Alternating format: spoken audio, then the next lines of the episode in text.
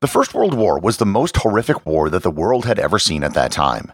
When the conflict ended, there was an effort to make sure that such a thing never happened again. To that end, a deliberative body was created where nations could come together to debate and discuss matters before starting an armed conflict. While having some success, this deliberative body ultimately failed at its stated goal of avoiding another world war. Learn more about the League of Nations and why it failed on this episode of Everything Everywhere Daily.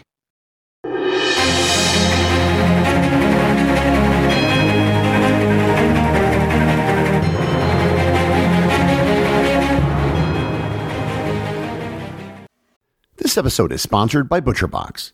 Summer is right around the corner, and that means cookouts. No matter what your preferred food is for a cookout or a barbecue, ButcherBox can help you make it the best. If you want to serve up some hamburgers, ButcherBox has grass-fed ground beef to make the perfect smash burger. Want to cook up some steaks? Well, ButcherBox has that too, with some of the best cuts of steak such as New York strip, ribeye, and filet mignon.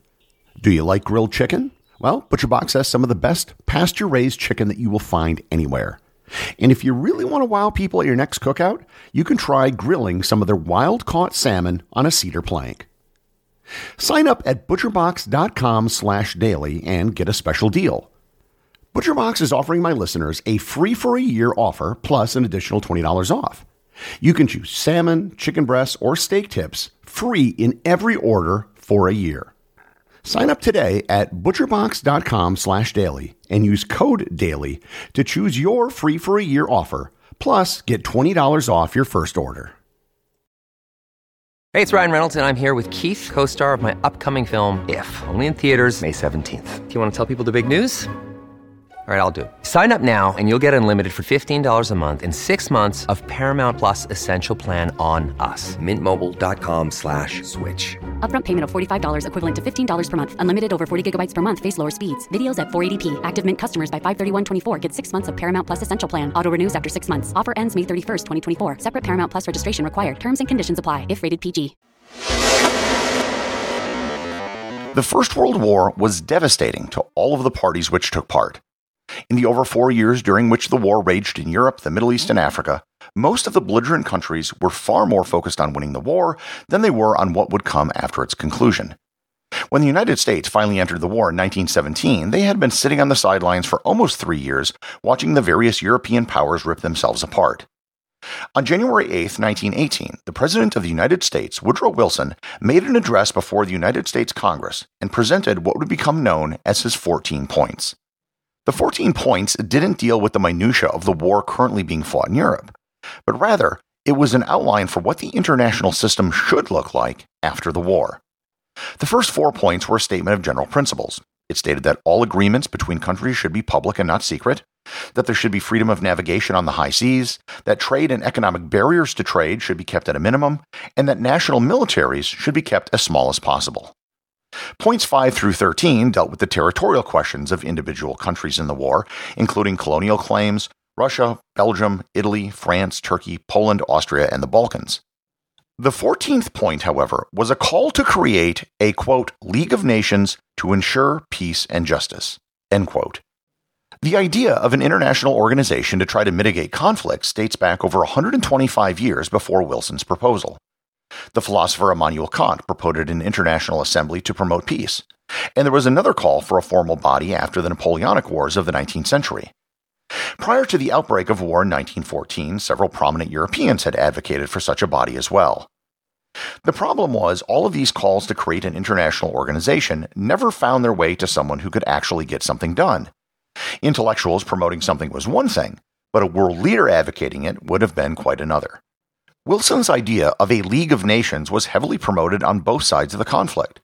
The 14 points were republished in German newspapers during the war, and many Germans, both in and out of the government, assumed that these points would be the basis of any future peace treaty. When the armistice was signed and the war ended in November of 1918, Wilson took it upon himself personally to make the League of Nations a reality. He left for Paris on December 4, 1918, and remained in France until July, save for a two week return trip to the U.S. in late February and early March.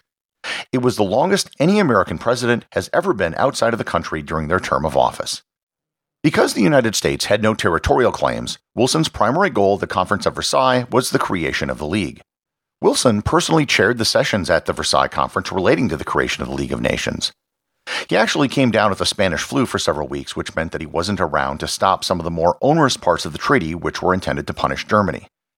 Nonetheless, Wilson did get the League of Nations passed, and it was Section 1 of the Treaty of Versailles.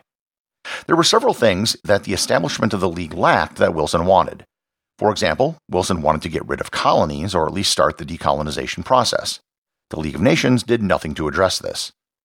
Wilson was also a believer in the right of self determination. If a region was disputed between two countries, he felt that the people who lived there should be able to determine under which country they would live. This was also not part of the founding documents of the League of Nations. The section of the Treaty of Versailles which founded the League of Nations was signed on June 28, 1919, and the official starting date of the League was January 20th, 1920. It wasn't exactly what Wilson wanted, but it was still a major advance in international relations. The League of Nations was to be headquartered in Geneva, Switzerland, with preliminary work being done in London. The organization structure consisted of a General Assembly comprising every member nation. When the League had its first session in 1920, there were 42 countries, and membership peaked at 58 countries in 1935. There was also an executive council that consisted of just the major powers of France, Britain, Italy, and Japan, plus other countries which were voted on by the General Assembly for a three year term. Finally, a permanent secretariat was led by a Secretary General, who managed the various agencies run by the League and its day to day affairs. Woodrow Wilson was awarded the 1919 Nobel Peace Prize for his efforts. While President Wilson spearheaded the creation of the League of Nations, it would still have to be approved by the United States Senate by a two thirds majority. When Wilson returned to the United States, he began a cross country campaign to get America to join the League and at the end of his tour, he suffered a stroke which disabled him for the remainder of his second term in office. The traditional explanation is that it was isolationists in the Senate who killed the League of Nations ratification. This isn't quite true. There were three groups of senators those who were for it, those who were against it, for various reasons actually, and a group known as the Reservationists. As the name implied, the reservationists were not against the League of Nations per se, but had reservations about some part of the treaty. In particular, joining the League would require the United States to go to war if any League members were attacked. The pro treaty senators and the reservationists had enough to actually ratify the treaty, but it would have required some compromises, and Wilson refused to compromise on anything. It was actually Wilson who encouraged the pro treaty Democrats to vote no rather than compromise. On the final vote taken on March 19, 1920, it was 49 in favor and 35 against. With the world's largest economy and the League of Nations' biggest supporter now out, it seriously hampered the organization. The League of Nations, however, was not a complete failure as it is often portrayed. They successfully negotiated border disputes between Sweden and Finland, Poland and Lithuania, and Greece and Bulgaria. They administered the disputed areas of the Saarland between France and Germany, as well as the city of Danzig, disputed between Germany and Poland. The League was behind the Geneva Protocol, which banned the use of chemical gas in warfare. They established the Permanent Court of International Justice, the predecessor to the International Court of Justice. They also established agencies for international cooperation in science and culture, the precursor to UNESCO. They worked with helping refugees, creating standards for communications and transportation, took steps to try to end the slave trade, and also worked on trying to end diseases like leprosy and malaria. Despite all of these achievements, in the end, the failures overwhelmed their successes. The big problem with the League of Nations is that they had no teeth. They couldn't enforce anything that they passed. With the rise of fascism in Europe in the 1930s, the League of Nations proved themselves to be impotent. They couldn't stop the Japanese invasion of Manchuria in 1932. They didn't prevent Mussolini's annexation of Ethiopia in 1935. They didn't do anything to prevent Hitler from taking over the Sudetenland in Austria in 1938. Germany, in fact, had quit the League of Nations in 1933. The League was so often afraid of failure that they chose to do nothing rather than something. In 1920, the first year they existed, the Soviet Union attacked a port on the Caspian Sea in what was then the nation of Persia, Persia, which was a member of the League of Nations, appealed for help, but the League chose to do nothing because the Soviet Union wasn't a member at that time and probably would have just ignored them. They felt that if they were ignored, it would harm their credibility. In reality, not honoring their commitments probably did more damage in the long run than having the Soviets ignore them. Germany, Japan, and Italy considered the League of Nations to be a joke and ignored them in their plans for conquest. When war officially broke out in 1939, most of the members were not involved with the war, and those who were involved with the war were almost all on the Allied side. This made Switzerland uncomfortable hosting an organization that had become a de facto Allied group, so they shut down their headquarters in Geneva. The one thing that the League of Nations did do in response to the war was to expel the Soviet Union after their invasion of Poland and Finland. They couldn't expel Germany because they had already quit. The Soviet Union was the only country in the history of the League of Nations to have ever been kicked out. In December 1939, the League of Nations General Assembly passed a resolution transferring most of its power to the Secretary General, allowing the organization to at least exist on paper during the entire duration of the Second World War. The Irish diplomat Sean Lester served as the Secretary General of the League of Nations throughout the entire war, and Lester remained in Geneva the whole time, overseeing the few humanitarian programs that the League still ran. During the 1943 Tehran Conference, the Allies recognized the need for a new organization to replace the League of Nations. They called it the United Nations, which was the name used for the Allies during the war. Even before the war ended, a planning conference laid the groundwork for the new United Nations in San Francisco in 1944. Much of the structure of the United Nations was actually based on the League of Nations. The major difference was that the Executive Council was now called the Security Council, and the major powers all had a veto. There was one final meeting of the League of Nations after World War II. On April 16, 1946, the last meeting took place in Geneva. The purpose of the meeting was to liquidate the League. All of the League of Nations assets were transferred to the United Nations, including the property of its headquarters, the Palace of Nations, which today is the UN's Geneva headquarters. A committee of nine people from different countries oversaw the liquidation and transfer of assets and the payment of all debts. The League of Nations officially dissolved on July 31, 1947.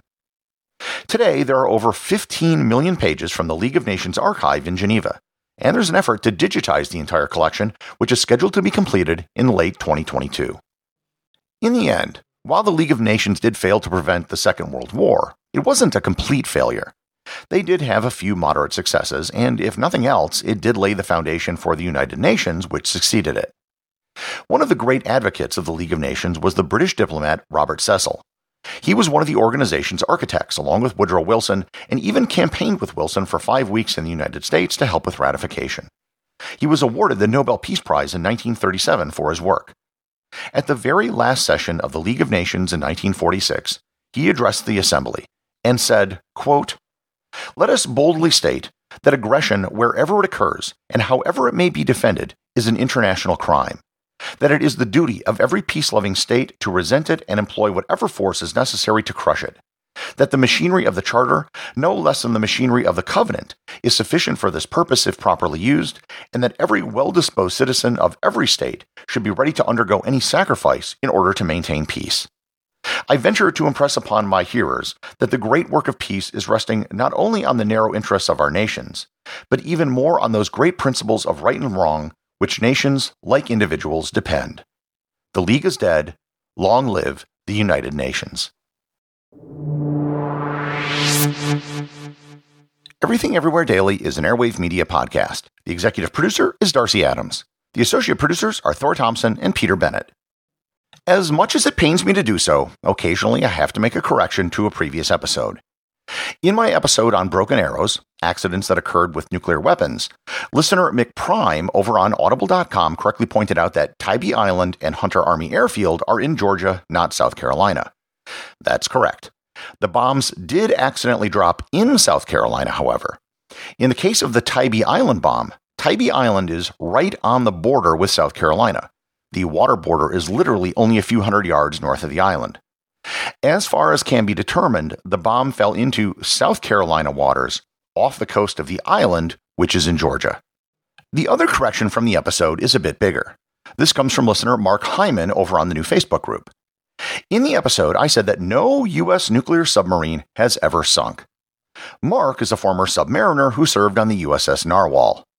He pointed out that there were, in fact, two U.S. nuclear subs which have been lost the USS Scorpion and the USS Thresher. This I have no excuse for. I've done a reasonable amount of research on Hyman Rickover and the U.S. nuclear navy, and I've even done preliminary research on Soviet nuclear subs which have sunk. However, in all the research I've done on this, I have never come across this fact before. I had just no idea. This is one of those facts that just escapes you when you do research. And I kind of feel bad about it because I think it's something that I really should have known, but didn't. So, thank you, Mark. This one will go up there with the great incident of the odd numbered pistons. Remember, if you leave a review or send a boostagram, you too can have it right on the show. And also, don't forget about the show's new Facebook group, which clearly I'm reading. Just search for Everything Everywhere Daily on Facebook or click on the link in the show notes.